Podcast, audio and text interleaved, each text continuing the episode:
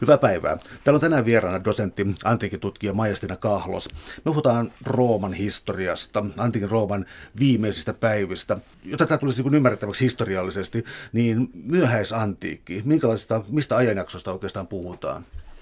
No mä puhun, kun mä puhun myöhäisantiikista, niin puhun...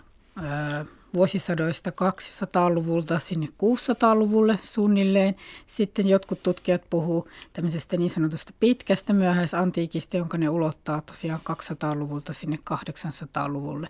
Että se on vähän tämmöinen makukysymys. Oliko siinä vaiheessa tapahtunut sitten jonkinlaista kulttuurista muutosta? Tarkoitan esimerkiksi sitä, että onko joku selkeä raja tai sovittu raja siitä, mikä oli tasavallan aikaa ja mikä keisareiden aikaa? No keisariaikahan on sieltä ensimmäiseltä vuosisadalta sitten eteenpäin. Ja voidaan sanoa, että keisarithan jatkuu sitten Itä-Roomassa sinne 1453 saakka. Eli, eli keisareita oli tosiaan ensimmäiseltä vuosisadalta lähtien, mutta 200-luku on ö, yksi tämmöinen rajapyykki sen takia, että 200-luvulla oli tämmöinen niin sanottu kriisi, 200-luvun kriisi, taloudellinen ja poliittinen kriisi, ja paljon sisällissotia. Ja voi sanoa, että siinä vaiheessa keisari, keisarikunta muuttuu, keisarius muuttuu autoritäärisemmäksi, niin tätä on pidetty semmoisena rajapyykkinä. Toinen rajapyykki on tietysti 300-luku, jolloin Konstantinus, jota suureksi kutsutaan myös, aloitti valtakunnan kristillistämisprosessin. Niin se on yksi hyvä tämmöinen rajapyykki, mistä voi aloittaa. No olisi nämä muutokset sitten hallintojärjestelmässä, antiikin Roomassa siis, tarkoitan taas kerran tätä tasavallan aikaa. tarkoitatko se samalla myös sitä, että sotiminen tai sotajoukot veivät valtaa, tai, tai voiko sitä pitää niin kuin minkälaisena vallan tasapainona, jossa sitten valta siirtyy sitten keisarien myötä erilaiseksi? No siis kun Augustus silloin ensimmäisellä, ensimmäisellä, ensimmäisen vuosisadan alussa loi tämän keisarivallan, niin hän ikään kuin esiintyi tasavallan jatkajana, vaikka hän loi yksin valtiuden sisäl- pitkien sisällissotien jälkeen. Ja tämän jälkeen ö, sitten tulee, Augustuksen jälkeen tulee muita keisareita, on hallitsijasukuja, keisari, keisarius sinänsä siis muuttaa tietysti Rooman valtaa ja Rooman valtakuntaa kyllä, että voi sanoa, että tapahtuu poliittisia ja hallinnollisia muutoksia. Valta keskittyy keisareille ja keisarin suosikeille syntyy tosiaan tämmöinen oma keisarillinen hallinto.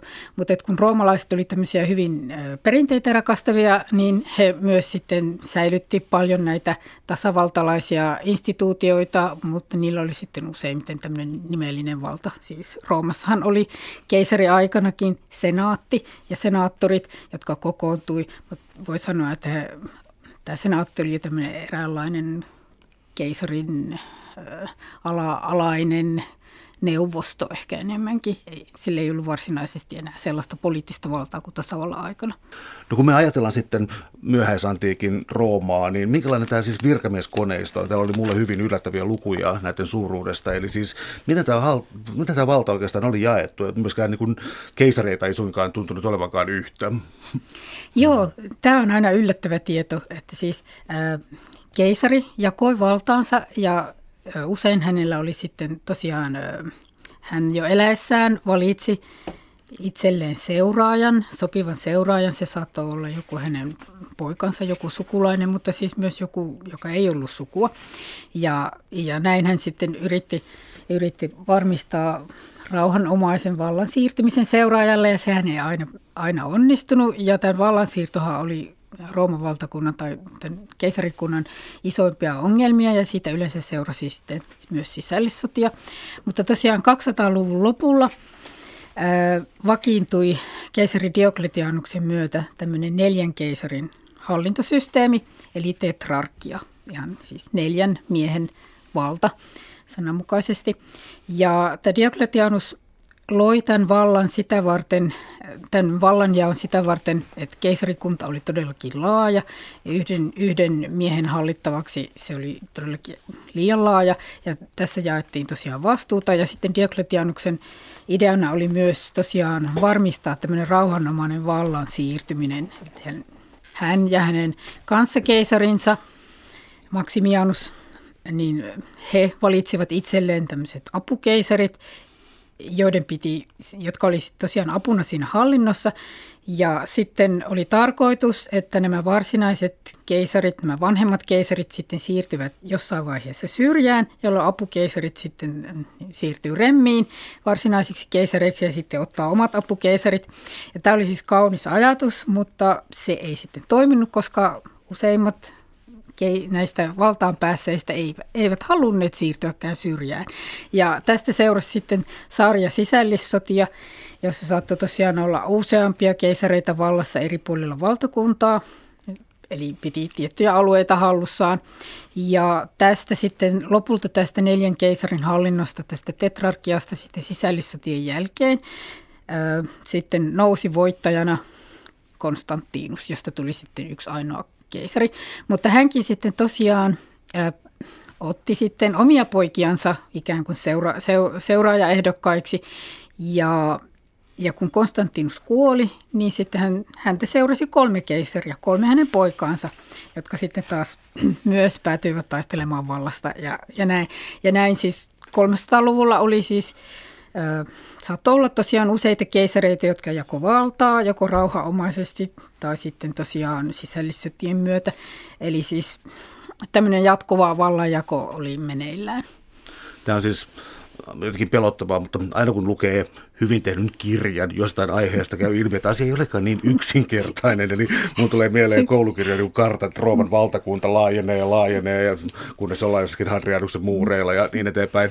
Mutta siis tästä kirjasta nyt tulee hyvin voimakkaasti selville, mitä etnisiä ryhmiä oli, minkälaisia hallintotapoja oli. Siis tätä luettelua niin, tässä kirjan lopussa onkin 210 syytä, minkä takia, minkä takia Rooma sitten loppujen lopuksi tuhoutui. Mutta siis... Ähm, oliko nämä sitten vasallimaita ja pakotettiinko, oliko se tämä kuuluisa Pax Romana sitten, niin levisikö se sitten todellakin ympäristöön vai onko se vain sellainen käsite, joka on jäänyt meillä elämään, siis tämä Rooman takaava rauha? Ja kyllä me todella voidaan niin puhua Rooman rauhasta, Pax Romanasta ja varsinkin keisarikaudella Roomahan tietyllä tavalla, siis tietysti Rooman ja roomalaisten ehdoilla, rauhoitti Välimeren alueen. Rooma oli tässä vaiheessa vallannut koko Välimeren alueen kaikki alueet ja, ja le, levitti valtaansa tosiaan Britanniaan ja, ja nykyisen Saksan, läntisen Saksan alueelle ja nykyisen Romanian alueelle, eli siis todellakin, ja nykyisen Unkarinkin alueelle, eli todella niin kuin pitkälle, ja oli todella tämmöinen maailmanvalta. Ja, ja tosiaan si, siinä mielessä tosiaan rauhoitti olot, että ei käyty tämmöisiä suuremmin tämän keisari- keisarikauden aikana, ei käyty tämmöisiä suuria sotia ulkoisia vihollisia vastaan, mutta tosiaan eikä nyt niin hirveästi sisällissotiakaan tosiaan niitä muutamia valtataisteluja, joista just, joita just tuossa mainitsin. Eli sinänsä siis Rooma, Rooma kyllä niin onnistuu rauhoittamaan tosiaan vallottomilla alueilla mm, olot. Ja, ja roomalaisten tapa hallita, sitä puhutaan paljon tästä divide et impera, hajoita ja hallitse tavasta hallita.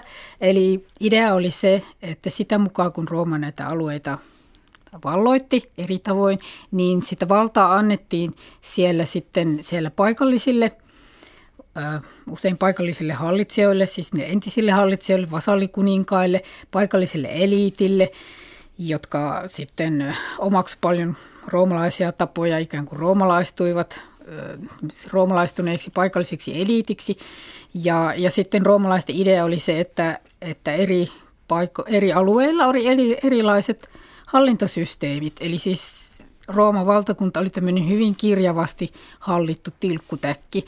Ja, ja näiden vallotettujen ryhmien ja vallotettujen alueiden kanssa solmittiin hyvin erilaisia sopimuksia. Ne sai tämmöisiä, riippuen siitä, että oliko ne alistunut Rooman valtaan vapaaehtoisesti tai antautuneet tietyllä tavalla, tai jos oli tehty pitkään vastarintaa, niin sitten tietysti ne ehdot oli huomattavasti ankarammat. Eli, eli siis tosiaan sopimuksia, oli erilaisia sopimuksia sen mukaan, minkälaisen, minkälaisen aseman jollekin alueelle nämä roomalaiset vallottajat halusivat antaa. Ja tietysti tässä sit, niin kuin tietysti siitä on paljon puhuttu, että tässä oli tietysti takana se, että myöskään minkäänlaista tämmöistä yhteistä vastarintaa roomalaisia vastaan harvemmin syntyi.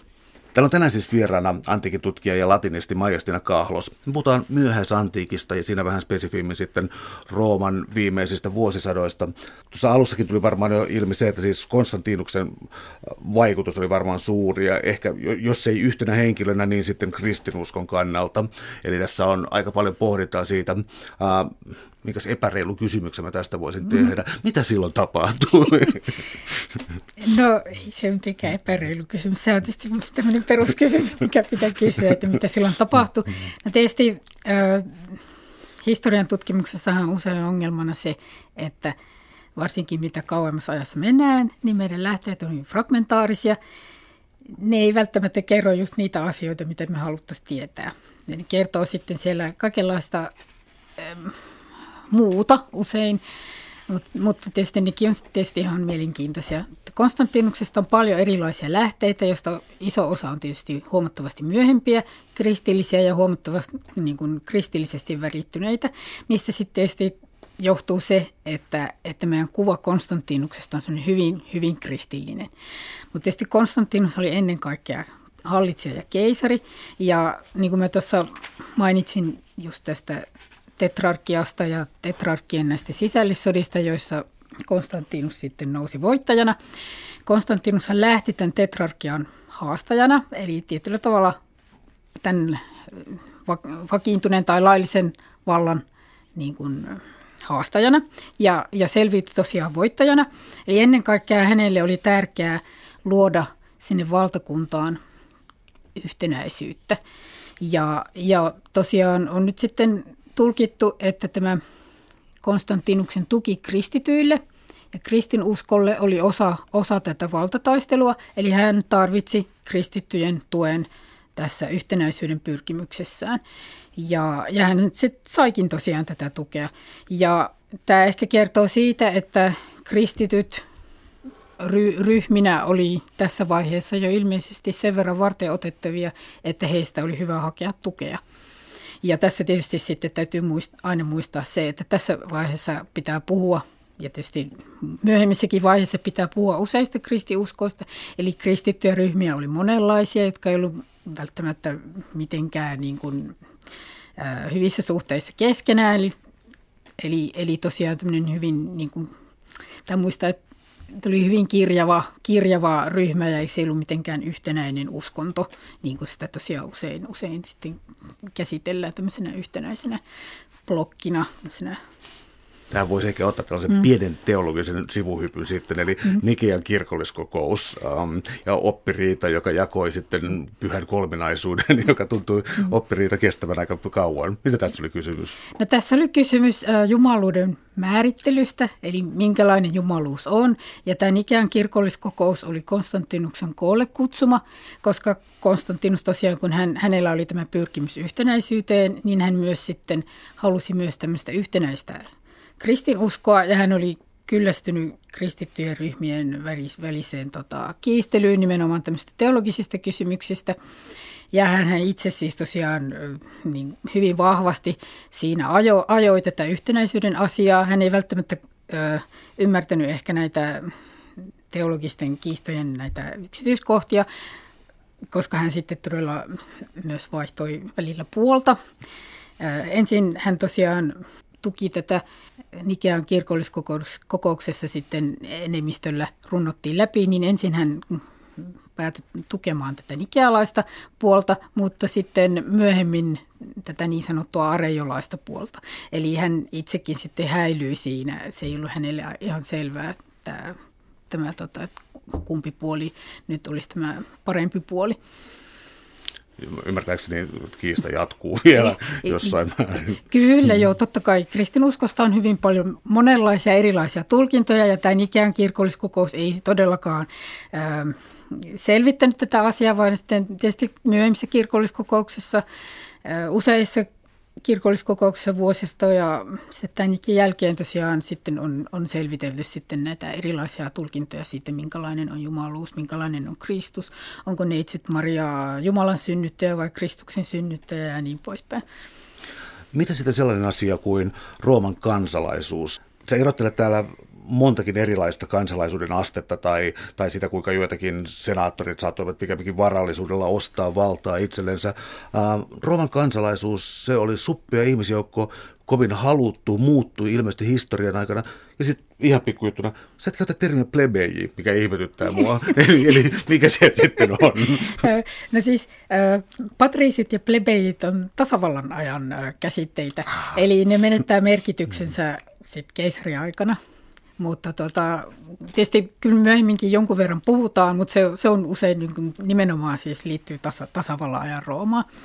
Mutta tota, keisariaikana sitten tulee tulee uudenlaisia jaotteluja, no siis sena, jako senaattoreihin ja ritareihin ja sitten tavallisiin kansalaisiin.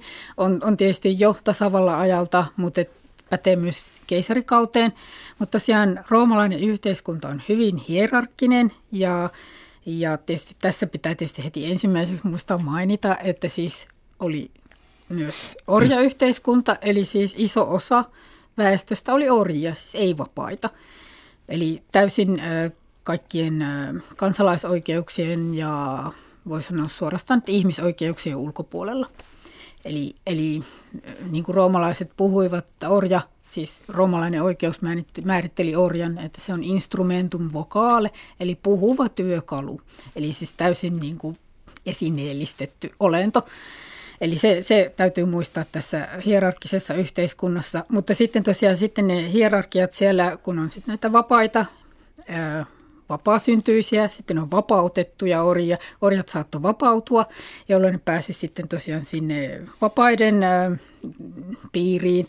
Ja, ja vaikka roomalainen yhteiskunta oli hierarkkinen, niin siellä oli kyllä myös tietysti sit jonkunlainen sosiaalisen nousun mahdollisuus. Eli kyllä va- esimerkiksi jos orja vapautui ja hänestä tuli vapautettu, niin hän saattoi tosiaan sitten vaikka harjoittaa liiketoimintaa, kasvattaa omaisuuttaan. Hän saattoi sitten tosiaan nousta ö, tätä kautta sitten parempaan sosiaaliseen asemaan. Mutta tosiaan niin kuin huomattavan niin kuin, hierarkkinen ja yhteiskunta ja ihmiset ö, korostivat, niin kuin esimerkiksi säilyneistä piirtokirjoituksista usein näkee, että ihmiset sitten korostaa sitä, mikä heidän niin kuin yhteiskunnallinen asemansa on. Jos se on hyvä, niin se varmasti siellä kerrotaan. Entä sitten naisten asema? Monissa kirjoissa tulee esiin esimerkiksi orjien kohdalla Kreikassa ja mm. Roomassa, että saat olla hyvinkin varakkaita omistajia ja erittäin oppineita.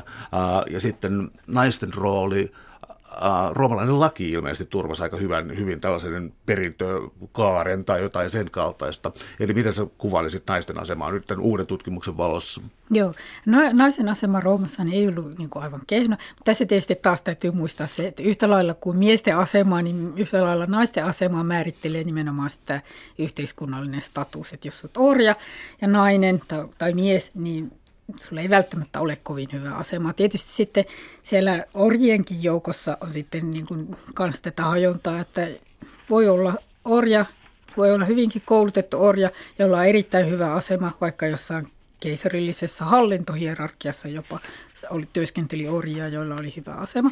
Tai, tai sitten voi olla jossain siellä vaikka kaivosorja, jonka asema ei ole todellakaan kehuttava.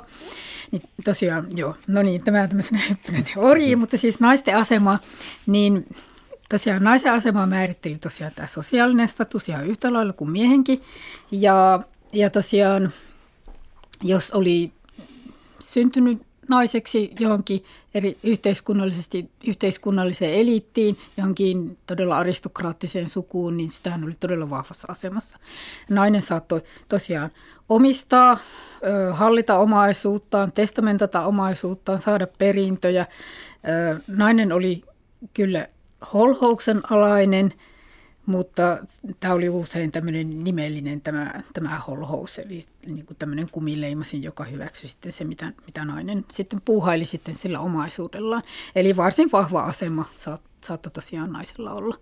Ja naiset harjoitti erilaisia elinkeinoja.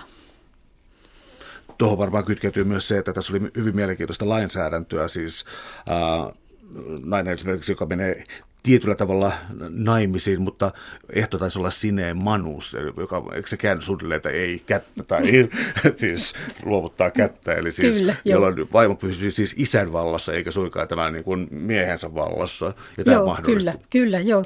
Tämä, tämä nimenomaan on yksi syy siihen, miksi roomalaisen naisen asema oli niin vahva, oli se, että, että kun nainen meni naimisiin, niin ja varsinkin myös antiikissa nämä avioliitot oli nimenomaan, nimenomaan voittopuolisesti tosiaan tällaisia, että, että nainen, kun hän meni naimisiin, niin hän, vaikka hän siis meni naimisiin jonkun miehen kanssa ja maksettiin myötä ja sitä näin, niin hän jäi kuitenkin isänsä holhouksen alaiseksi. Eli hän ikään kuin pysyi siellä isänsä perheessä.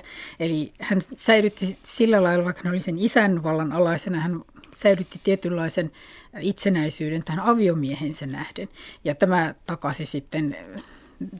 tämmöisen liikkumavapauden ja, tämän oma, ja omaisuuden kanssa toimimiseen. Täällä on tänään vieraana antiikin tutkija ja latinisti Maijastina Kahlos. Me puhutaan myöhäisantiikista ja Rooman viimeisistä päivistä. Yksi olennainen asia, kun on tällainen laajeneva imperiumi ja sen hallinta on sitten kaupungin ja maaseudun suhde, koska Rooman ikään kuin kaupungissa tuntuu olevan hyvinkin urbaaneja. Itse sanakin taitaa tulla sitä, kun se urbs kyllä, tulee. Kyllä, niin, urbs tota, kaupunki. niin, niin. Äh, minkälainen tämä tasapaino sitten oli, vai oliko tasapainoa maaseudun ja kaupungin välillä? Joo, no yhden teorian mukaan on esitetty, että, että antiikissa, siis kreikkalais-roomalaisessa antiikissa, talous kukoisti niin kauan kuin maaseutu ja kaupunki oli jonkunlaisessa tasapainossa keskenään. Eli niin kauan kuin tämä tasapaino säilyi, eli siis kaupunki ei ikään kuin verottanut tai käyttänyt liikaa maaseudun voimavaroja tai maaseutu ei dominoinut siellä liikaa niin kauan kuin nämä Välimeren kaupungit kukoistaa, niin voi sanoa, että siellä menee kyllä myös poliittisestikin hyvin. Ja sitten kun mietitään esimerkiksi, mikä ero oli siinä, että siis Länsi-Rooma kukoisti niin kauan kuin ne kaupungit, kaupungit kuto, kukoisti. Ja tiedetään, että se pirstaloutui siinä vaiheessa, kun kaupungit alkoi kutistua ja kaupankäynti siellä läntisellä välimerellä ö, tyrehtyi tai alkoi vähetä. Voi olla, että se tosiaan vaikuttaa siihen. Itä-Roomassa taas sit tosiaan Itä-Rooma tai itä, itä, valtakunnan itäinen puoli, eli Itä-Rooma, oli huomattavasti kaupungistuneempi kuin Länsi-Rooma. Siellähän siis kaupungit kukoisti ihan sinne 600-luvulle saakka ja jotkut kaupungit jopa niin kuin myöhemminkin. Eli, eli siellä meni taloudellisesti huomattavasti paremmin ja tosiaan sitten myös tämmöinen Välimeren alueen tämmöinen kaukokauppa siellä myös jatkui pitkään, useita vuosisatoja. Eli siis kyllä nämä tietysti on aika lailla niin kuin kytköksissä toisiinsa. No mainitsit jo Välimeren ja kaupan, eli täällä oli voimakkaita kaupan keskuksia, jotka myös tietyllä tavalla ruokkii, esimerkiksi Pohjois-Afrikassa, miten se ruokki Rooman väestöä. Um, ja myös se, että roomalaiset jossakin voisi kutsua sitä muistaakseni meidän meremme, että, että se oli kokonaan laitettu. Um, siirtyy sitten vähän ajassa eteenpäin ja tullaan tähän, oliko se vuonna 476, Kyllä, joka niin kuin, hajoaminen syntyy Itä-Rooma, se tuskin syntyy minä kuukautena sinä vuonna, mutta mitä, mitä, mitä tapahtui tässä prosessissa ja Välimeren alueen voimien siirtymisessä? No siis, kun puhuin tuossa Itä- ja Länsi-Roomasta, niin, niin Rooman valtakuntahan, voi sanoa, että jakaantui vuonna 395, kun Theodosius ensimmäinen kuoli. Theodosius ensimmäinen oli Rooma ainoa keisari, mutta niin kuin monet keisarit, jos, jos tuli äsken puhetta aikaisemmin, niin, niin kuin monet keisarit, niin he tosiaan sitten jakoivat sitä valtaa seuraajilleen tai tuleville seuraajilleen, pojilleen esimerkiksi, niin samalla tavalla Theodosius ensimmäinen jakoi sitten, antoi sen vallan pojilleen, Arkadiukselle ja Honoriukselle, jotka tosiaan sitten jakoivat vallan sitten, että toinen oli itäpuolen toinen oli länsipuolen keisari. Ja tässä ei ollut sinänsä niin kuin mitään uutta, mutta tämän jälkeen hän Itä-Rooma ja Länsi-Rooma ei sitten enää poliittisena kokonaisuuksina koskaan tullut sitten enää yhden keisarin alaisiksi. Eli siksi sitä pidetään tämmöisenä historiallisena rajapyykkinä. Ja tosiaan Länsi-Rooman tämä vaiheet sitten menee ihan omalla tuaan. Länsi-Rooma sitten lopulta pirstoutuu Ja tosiaan vuonna 476, niin kuin mainitsit, niin voi sanoa, että Länsi-Rooma poliittisena kokonaisuutena loppuu, koska silloin viimeinen keisari, Länsi-Rooman viimeinen keisari Romulus pistetään pois viralta. Ei tapeta, mutta pistetään vaan syrjää. Ja sitten taas Itä-Rooma jatkaa olemassaoloansa eri, eri, eri muodoissa. Sehän sitten myös kutistuu sitten arabivallotusten myötä, mutta jatkaa siis tosiaan olemassaoloansa. Ja, ja tosiaan tässä vaiheessa sitten kysytte tästä Välimeren alueen kaupasta, niin tietysti sitä kauppaa edelleen käydään, mutta esimerkiksi siellä tapahtuu tämmöinen iso, iso muutos sitten, kun vandaalit 400-luvun alussa – sitten valtaavat Pohjois-Afrikan, joka on Rooman valtakunnan viljaaitta. He valtaa tosiaan Pohjois-Afrikan ja tämän jälkeen vandaalit hallitsee koko tätä läntisen välimeren kauppaa, viljakauppaa, viljaa, jota viedään Rooman kaupunkiin, josta niin se on Rooman kaupungille aivan elintärkeä, niin vandaalit todellakin hallitsee sitten sitä kauppaa ja, ja roomalaiset on siinä mielessä sitten jo alakynnessä. Ja tästä sitten tietysti alkaa sitten taas niin kuin voi sanoa tämmöinen lumipallon vyöry ikään kuin, joka kasvaa. Sitten kun tosiaan Rooma on menettänyt tärkeän viljaaitan, verotulot sieltä, niin voi sanoa, että sitten alkaa niin kuin alamäki, keskushallinnon alamäki. Nyt mä yritän muodostaa jotenkin kysymyksen. Mm. mä, mä en vielä sano oikein kristallisoitumaan, mutta siis mm. kaksi asiaa. Sotiminen, sotajoukot ja sitten ikään kuin jonkinlainen kansallisuus tai etnisiteetti. Mm. Siis hirvittävän hankalia termejä, koska ne ei oikein sovi mm. tuohon aikaan. Mä tarkoitan sitä, mm. että jos Suomen kansa, ei kun peräti Suomen heimo, niin kun Suomen heimo tota, äh, sodissa pärjät oikein hyvin, niin äh, mitä Rooman perspektiivistä. Se ei tainnut sitten mennä niin kuin Asteriksissa, että visigootit tuolta ja jumalauta ostrogootit täältä. Eli minkälaisista ihmisistä sotajoukot yleensä niin kuin koostui? No tosiaan mä oon tässä kirjassa yrittänyt välttää sanaa heimo ja kansa, sillä nyt ei hirveästi niitä ole. Äh, jos puhutaan esimerkiksi Rooma-armeijasta, niin Rooman armeija oli hyvin monietninen, voisi sanoa näin. Siellä oli monenlaisia erilaisia ryhmiä. Siellä oli tietysti niitä, joita me nyt, joita he itse, jotka itse kutsuivat itseänsä roomalaisiksi, jotka oli tullut Room, Rooman kansalaisiksi eri provinsseista, erilaisia eri, eri provinsseissa syntyneitä roomalaisiksi tulleita roomalaisia. Sitten siellä oli Rooman valtakunnan ulkopuolelta tulleita ihmisiä, joita oli rekrytoitu Rooman armeijaan. Eli siellä oli, saatto tosiaan olla kootteja, vandaaleja, skiirejä, äh, frankkeja, äh, ketä vaan. Todella, todella monenlaisia, äh, monenlaisista taustoista tulevia ihmisiä. Ja sitten tietysti se, että, että keitä ne roomalaiset oli, on myös, myös tietysti hyvin mutkikas kysymys siinä mielessä, että siis Rooma, hän oli alun perin se kaupunki, joka myytin mukaan perustettiin 21.4. Ja vuonna 753 ennen nykyistä ajanlaskua. Ja tota, jonka perusti Romulus ja Remus tämän myytin mukaan. Se oli tämä kaupunki. Eli ne kaupungista tulevat oli roomalaisia. No sitten tämä, tämä kaupunki ö, ryhtyi, tai näin roomalaiset ryhtyivät levittämään valtaansa Latiumiin, sitten Italiaan, Italian eri seuduille. Ja sitten tietysti valtasivat koko, koko tosiaan tämän Välimeren alueen. Ja nyt on sitten tietysti mielenkiintoinen kysymys, että keitä ne roomalaiset oli. No, Rooman kansalaisuuden sitten saattoi saavuttaa moni eri tavoin. Ostamalla sen tai ö, sillä lailla, että roomalaiset esimerkiksi vallattua jonkun alueen tai kaupungin antoi tälle kaupungin, kaupungin asukkaille tai alueen asukkaille kansalaisoikeudet, jolloin heistä tuli Rooman kansalaisia, siis roomalaisia jos joku orja vapautettiin ja orjavapauttaja oli Rooman kansalainen, niin sitten vähitellen saattoi tosiaan sitten seuraavassa polvessa sitten tosiaan saada sen kansalaisuuden. Eli tätä mukaan niin kuin ikään kuin, jos me ajatellaan sitten roomalaisuutta kansalaisuutena, niin tämä roomalaisuus leviää. eri puolille Välimeren aluetta. Siellähän Välimeren alueellahan asuu todellakin monenlaisia erilaisia etnisiä ryhmiä, esimerkiksi vaikka karttaakolaisia, joita roomalaiset kutsuivat puunilaisiksi. No, he, tämä alueet roomalaistettiin, tai ne roomalaistuivat vähitellen kreikkalaisia. Sitten tietysti Lähi-idässä, siellähän oli todella omat vanhat kulttuurinsa jo ennestään. Roomalaiset valtas nämäkin, eli niistäkin tuli sitten osa, osa Roomaa, Rooman valtakuntaa. Ja tätä myöten sitten tietysti sitten myös kansalaisuushan sitten, tämä Rooman kansalaisuus tietysti levisi ja, ja monet ihmiset hankki sen Rooman kansalaisuuden.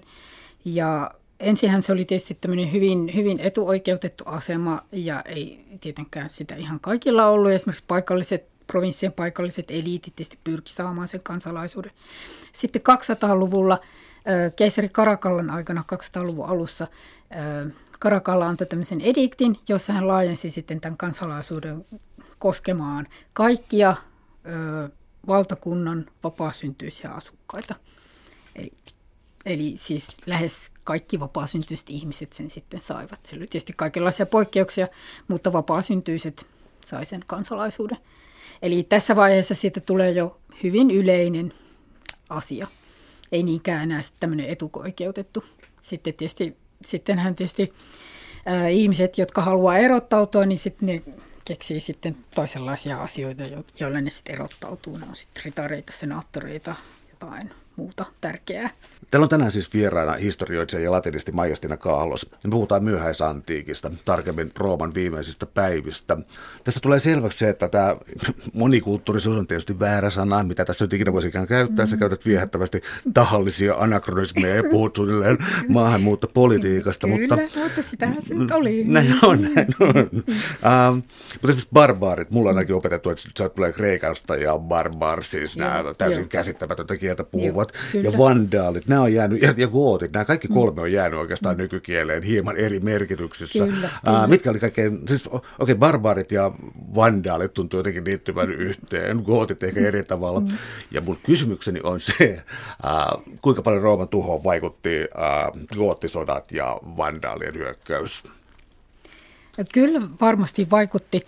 Tietysti voi olla, että, että sitten se, se, miten eri tulkinnoissa näitä näitä sitten painotetaan, että mikä on niin kuin tämmöisen ulkoisen hyökkäyksen aikaansaamaa hajoamista ja mikä tulee sitten jostain sisäisestä heikkoudesta, niin se sitten tietysti vaihtelee. Mutta voi sanoa, että, voi sanoa, että ainakin erilaisten koottiryhmien kanssa käydyt yhteenotot ja suorastaan koottisodat, niin varmasti niin kuin pisti liikkeelle jonkun prosessin. Voi sanoa, että ehkä ne oli tämmöinen niin kuin, öö, katalysaattori nyt ainakin, jos ei halua niin kuin laittaa siihen liian suurta painoa näille ko- koottien hyökkäyksille. Ja samo, sama sitten tietysti pätee sitten tosiaan näihin vandaalien tekemiin hyökkäyksiin ja vallotuksiin. Puhuin siitä Pohjois-Afrikasta, miten ne tosiaan sitten otti koko Pohjois-Afrikan haltuunsa ja sitten menetettiin tosiaan nämä tämä vilja ja nämä verotulot, niin kyllä sillä oli se oma vaikutuksensa siihen, että, että tosiaan Länsi-Rooman sitten tämä keisarillinen keskushallinto sitten lopulta niin kuin ei sitten enää kestä ilman verotuloja, joilla pidetään yllä armeijaa, keisarillista armeijaa. No, yksi historiatutkimuksen tehtävä on tietysti kyseenalaistaa vanhaa ja osoittaa olla vähän niin kuin hienosyisempi jossakin tässä erotteluissa. Se myöskin suoraan tässä ilmoitat, että sä laitat vähän niin kuin kansainvaellukset termin lainausmerkkeihin. Eli jos niin kuin, otetaan tällainen niin kuin myrskyaalto, että tuolta ryntää hirvittävät määrät populaatiota, niin se taitaa olla väärä kuva. Mitä oikeasti suunnilleen tuossa niin sanottujen kansainvaellusten aikana tapahtuu? No, no tosiaan mä oon arvostellut tätä termiä kansainvaellukset ja laitan sen sinne ironisiin lainausmerkkeihin öö, sen takia, että, että se antaa kuvan, että siellä niin kuin liikkuisi todellakin niin kuin valtavia yhtenäisiä ryhmiä ja kansakuntia tai kansoja, jotka on ikään kuin valmiita kansoja. Sen sijaan siellä tosiaan 300-luvun lopulla, 400-luvulla siellä tosiaan liikkuu vähemmän yhtenäisiä ryhmiä, jotka muodostuu sen verran kun me niistä tiedetään, me ei todellakaan hirveästi niistä tiedetä ja se on usein tämä ongelma. Sen verran kun me tiedetään, niin siellä liikkuu tosiaan ryhmiä, jotka muodostuu tosiaan hyvinkin monenlaisista etnisistä miksi niitä nyt kutsuisi, etnisistä ryhmistä, erilaisista yksilöistä, joita voidaan sitten kutsua kooteeksi, frankeiksi, vandaaleiksi, miksi vaan. Eli, eli ne ei välttämättä ollut nämä joukot kovin yhtenäisiä. Siellä saattoi olla jopa, niin kuin joistakin lähteistä ilmenee, siellä saattoi olla joitakin Rooman valtakunnan provinssien asukkaita, jotka halusivat liittyä mukaan sotimaan mistä tahansa, mitä mahdollisia syitä ja haluja heille sitten mahtoi olla. Siellä saattoi olla Rooman armeijan entisiä sotilaita mukana. Eli siis nämä, nämä tosiaan nämä asetelmat ei, eivät ole niin yksinkertaisia niin kuin Rooma vastaan barbaarit, ei todellakaan niin kuin miltä niin kuin vaikuttaisi. No siirrytään sitten sotarintamalle kotirintamalle ja ähm, jälleen kerran paljon yllätyksiä mulle, mutta siis avioliittoinstituutio ei, ei toiminut aivan samalla tavalla kuin nykyään. Että siinä oli erilaisia asteita, joita sitten kristinusko taas sitten hieman pyrkii ehkä tiukentamaan vuositojen kanssa. Mikä tämä perusasetelma oli? Mikälainen oli ikään kuin myöhäisantiikin avioliitto? No tosiaan siinä mielessä tietysti myös antiikin roomalainen avioliitto on tietysti hyvin samantapainen kuin meillä. Sitä, mitä, mitä nyt voisi kääntää avioliitoksi matrimonium. Mutta siis erona se, että se solmittiin siis samassa yhteiskunnallisessa asemassa olevien miehen ja naisen välillä. Eli, ja, ja sitten tietysti se, missä se nyt eroaa sitten tietysti meikäläisestä nykyisestä avioliitosta, oli se, että se oli varsinkin siellä eliitin, eliitin piirissä, se oli ennen kaikkea sukujen välinen sopimus. Eli siinä ei välttämättä sitten, sitten mietitty tämmöisiä kiintymysasioita, vaan nimenomaan miten eri sukujen poliittiset ja taloudelliset intressit niin kuin saadaan yhteisiksi ja näin. Ja sitten tosiaan sitten, jos halusi elää jonkun kanssa, joka oli eri yhteiskunnallisessa asemassa kuin itse, niin sitten ei voinut solmia tämmöistä virallista roomalaista avioliittoa, vaan lähteet puhuu tosiaan sitten konkubinaatista, kääntää yhdessä makaaminen sananmukaisesti. Öö, en tiedä, voiko sitä varsinaisesti verrata esimerkiksi avoliittoon, se, se on ehkä vähän huono, huono vertailukohta, mutta konkubinaatti, jo, jossa tosiaan usein se saattoi olla se asetelma, että mies oli yhteiskunnallisesti ylemmässä asemassa kuin se nainen, jonka kanssa hän sitten asui. Ja heillä saattoi olla tosiaan, he saattoi elää vuosikausia, vuosikymmeniä yhdessä, mutta se ei vaan ollut virallinen avioliitto, mikä tarkoitti siis sitä, että siitä konkubinaatista syntyneet lapset, niin he ei ollut sitten virallisesti tämän miehen lapsia, vaikka siis hän tietenkin käytännössä saat todellakin niin kuin huolehtia heistä ja, ja heidän koulutuksestaan ja niin poispäin. Ja tietysti, tietysti tota, kuuluisin esimerkki tämmöisestä konkubinaatissa eläneestä ihmis, myöhäisantiikin ihmisestä on Augustinus, Hippon piispa, siis läntisen kirkon kirkkoisä, joka tosiaan vuosia monia vuosia. Eli sitten tosiaan hän itse kertoo sen siellä tunnustuksissa sen pohjoisafrikkalaisen naisen kanssa, jota hän ei mainitse nimeltä. Ja hänellä oli tämän naisen kanssa poika, jonka hän mainitsee nimeltä Adeodatus, ja joka sitten kyllä kuoli sitten nuorukaisena. Mutta joka tapauksessa tämä oli hänen rakastamansa nainen, jonka kanssa hän ei voinut mennä naimisiin, koska tämä nainen oli yhteiskunnallisesti alemmassa asemassa. Sulla on tässä kirjassa tällainen luku kuin elämän ja kuoleman hallinta, eli eletty uskonto. Ja tässä tulee selkeäksi sellainen asia, että ää, ei välttämättä voi tehdä sellaisia karkeita erotteluja, kaksijakoja pyhään ja maalliseen, ja ei oikeastaan miehiin ja naisiinkaan, eikä teologiaan ja arkeen, että nämä on vähän vääränlaisia termejä nykyajasta käyttää sitten sitä jotenkin myöhäisantiikkiin. Myöhäisantiikin ihmiset hahmotti, hahmotti tosiaan tämmöisiä jaotteluja todennäköisesti hyvin eri tavalla kuin mitä me niin kuin niitä jaotellaan. Ja sitten tietysti, tietysti muistaa se, että, että siellä on tietysti myös hyvin erilaisia ihmisiä, joilla on erilaiset tavat, tavat niin kuin ajatella, ajatella tosiaan uskonnosta ja uskomuksista, maailmankuvasta ja tavoista. Et, et se, mitä joku arvovaltainen piispa näkee niin kuin oikeaksi kristinuskoksi ja oikeaksi kristinuskon harjoittamisesti, harjoittamiseksi, niin oli, oli tosiaan todennäköisesti jotain ihan muuta kuin joku tavallinen ihminen, jo, jolla oli omat tapansa jossakin, jossakin siellä omissa paikoissansa, omissa yhteisöissään, yhteisöissään, missä heillä oli omat perinteensä ja traditionsa, vaikka esimerkiksi käydä kunnioittamassa vainajia ja juhlia vaikka vainajien kunniaksi erilaisia juhlia, niin sitten joku, joku piispa saattoi paheksua tätä ja pitää sitä pakanallisena, leimata sen pakanalliseksi, ei-kristilliseksi tavaksi, kun taas sitten nämä ihmiset saattoi sitä pitää täysin kristillisenä ja hyvänä kristillisenä tapana.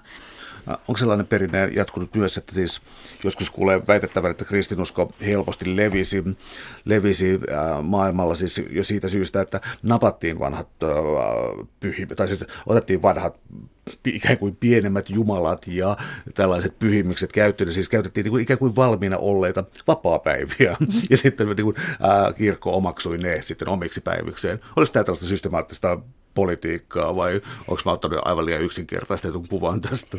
On vaikea sanoa, että oliko se välttämättä systemaattista politiikkaa, mutta siis sitä kyllä tapahtui ja sitä on tosiaan sanottu, että tämä oli kristinuskon ja kristittyjen vahvuus nimenomaan niin kuin, omaksua ja sopeutua niin kuin tähän ympäröivän kulttuurin ja ympäröivän yhteiskunnan niin kuin rakenteisiin ja tapoihin ja systeemeihin. Ja tosiaan puhutaan ihan... Ö, ajan valtaamisesta tai pai, pyhien paikkojen tai kulttipaikkojen valtaamisesta. Eli ö, eri, eri alueilla, eri, eri paikoissa tosiaan voitiin ottaa joku kulttipaikka kristilliseen käyttöön. Saatettiin tosiaan jopa tuhota se entinen perinteinen kulttipaikka ja sitten tosiaan rakentaa sen tilalle kirkko. Tai saatettiin jopa tosiaan vaan muuttaa ikään kuin kristillistä joku, tosiaan joku rakennus sit kristilliseen käyttöön, ikään kuin puhdistaa se ensin joten rituaalisesti ja sitten, sitten vihkiä se kristilliseen käyttöön. Ja sitten samalla tavalla tosiaan sitten ö, vallata, vallata siis sieltä kalenterista, sieltä kalenterivuodesta joku, joku ajankohta, jolloin oli juhlittu jotain, aikaisemmin jotain traditionaalista juhlaa. Ja, ja sitten tosiaan juhlia sitten siinä samana ajankohtana sitten tosiaan jotain kristillistä juhlaa, jotain jonkun pyhimyksen kunniaksi esimerkiksi. Mä oon aina viehättänyt, mm.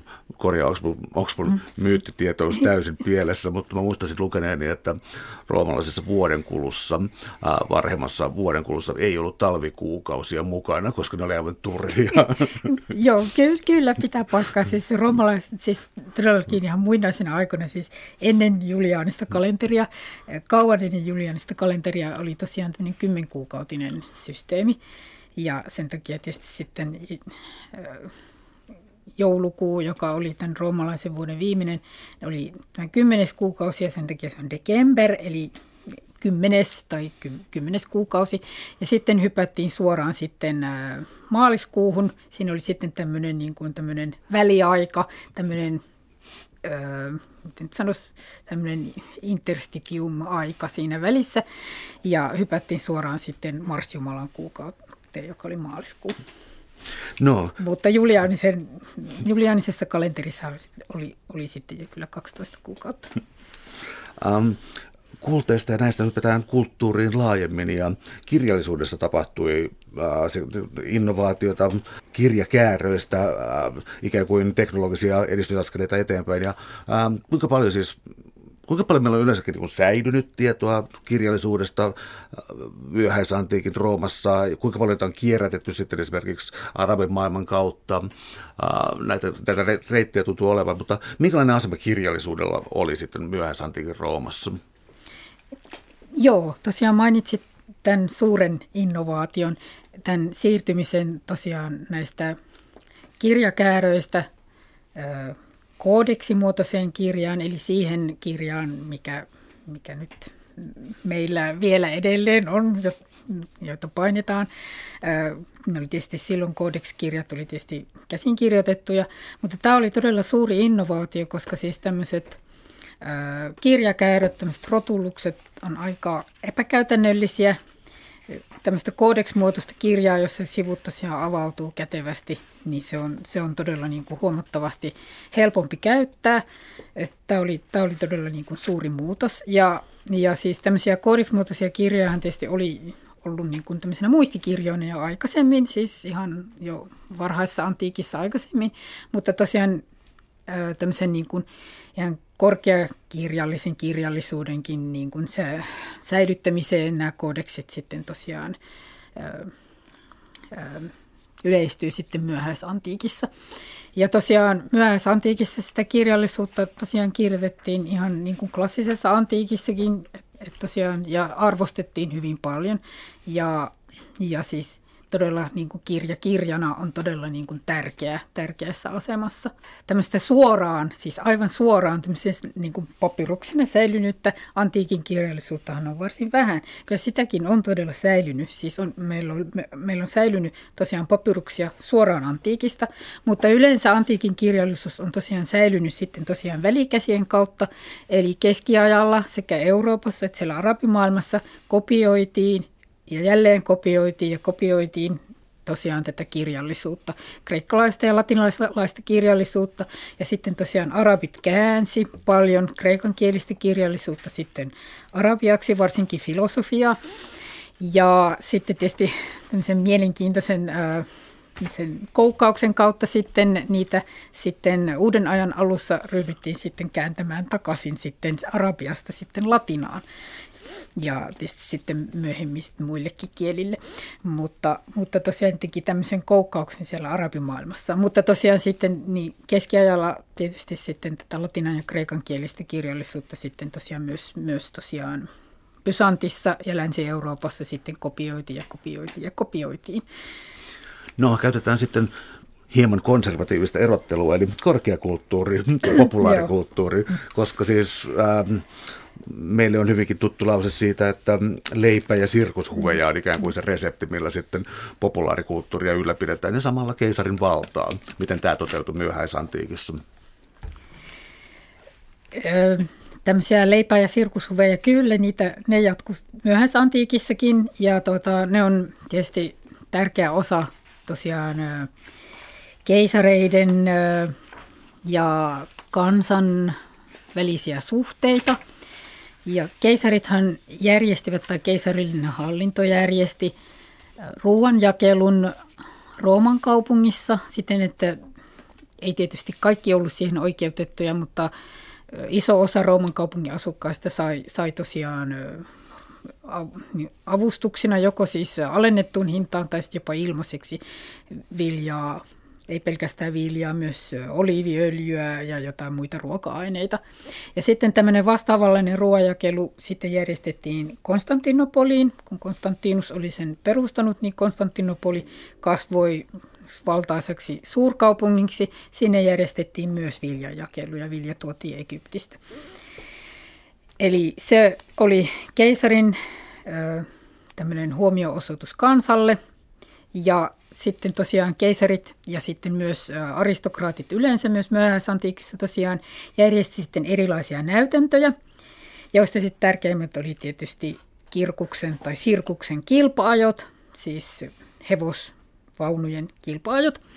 Ja ne olivat todella niin kuin valtaisa kansanhuvi ja ne kosketti todella niin kuin, ka, niin kuin kaikkia yhteiskuntaluokkia. Ja, siellä, ja ne oli myös sitten tosiaan tärkeä, tärkeä tämmöinen paikka, jossa kansa saattoi tosiaan osoittaa mieltään. Et kansallahan ei sinänsä siis tavallisilla ihmisillä ei ollut sinänsä siis valtaa, mutta he saattoi tosiaan tämmöisenä kollektiivina sitten tosiaan ikään kuin osoittaa mieltään niissä, näissä näytäntöjen yhteydessä joko jollekin paikalliselle käskyhaltijalle, koska näitä, tietysti näitä näytäntöjä siis esitettiin ympäri, ympäri valtakuntaa eri paikoissa, ei pelkästään Roomassa ja Konstantinopolissa.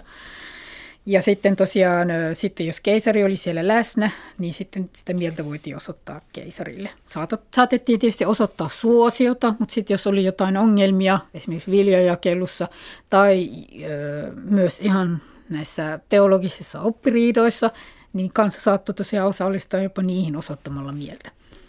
Täällä on tänään siis vieraana dosentti ja historioitsija latinisti Majestina Kahlos. Puhutaan myöhäisantiikista ja spesifimmin Roomasta ja Rooman viimeisistä päivistä.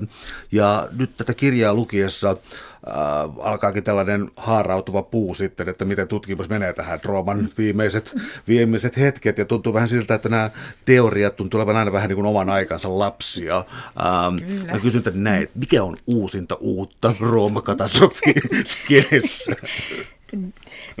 No joo, siis sanoit, että, että teoriat on aina oma aikansa lapsia, niin tietysti sitten täytyy tietysti myös ajatella itseäänkin, että onhan sitä tietysti itsekin tutkijana myös oman aikansa lapsi. Eli myös ajatella hieman, hieman niin kuin itsekriittisesti myös siihen suuntaan. Eli ei tuskin itsekään on niin kuin täysin niin kuin vapaa ennakkoluuloista ja ennakkokäsityksistä ja oman ajan käsityksistä. Mutta se, mikä on uusinta uutta, niin on tietysti, tai tietysti määritellä, mikä on uusinta uutta. Puhutaanko nyt niin kuin viimeisestä 40 vuodesta tai jotain näin. Esimerkiksi. Esimerkiksi viimeisestä 40 vuodesta. Niin tässä, tässä voisi nyt mainita sen, että tosiaan myöhäisantiikki, eli nämä vuosisadat 200 600, on aikaisemmin ollut tämmöisessä, niin tämmöisessä lapsipuolen asemassa tutkimuksessa, koska on ihailtu niin valtavasti tätä klassista antiikkia, tätä Kikeron ja Keesarin, esimerkiksi Rooman puolella Kikeron ja Keesarin antiikkia, Kreikan puolella sitten tietysti Sokrateen ja Perikleen Ateenaa ja näin. Ja tämmöinen niin kuin aikakausi antiikin ja keskiajan välillä, tämmöinen myöhäisantiikki on sitten tosiaan ollut, sitä on pidetty tämmöisenä niin kuin rappion ja taantuman aikana – ja tämä uusin uusi tutkimus tämän 40 vuoden ajan, viimeisen 40 vuoden ajalta tai ehkä viimeisen 50 vuoden ajalta, niin on todella niin kuin nostanut esiin myöhäisantiinkin ihan omanlaisena aikakautena, jolloin tapahtuu kaikenlaisia hirveän jännittäviä asioita ja kaikenlaista uutta, niin kuin just mainitsin tämän koodeksin, vaikka esimerkiksi sitten kristillistyminen on yksi asia, tietysti sitten nämä uudet erilaiset etniset ryhmät, jotka sinne tulee – kaikenlaista mielenkiintoista ja jännittävää tapahtuu. Ja se on todella niin kuin tämä, ja sitten tietysti tässä ottaa huomioon, että, että tässä uusimmassa tutkimuksessa on sitten ryhdytty lukemaan monenlaisia uudenlaisia lähteitä. Sitten tosiaan arkeologia on tuonut, tuonut tosiaan paljon uutta tietoa nimenomaan asutuksesta, asutushistoriasta, kaupungeista. Todella on jouduttu niin kuin tästä aikaisemmasta rappiokäsityksestä on jouduttu niin kuin tekemään paljon tarkistuksia nimenomaan kaupunkikulttuurin osalta.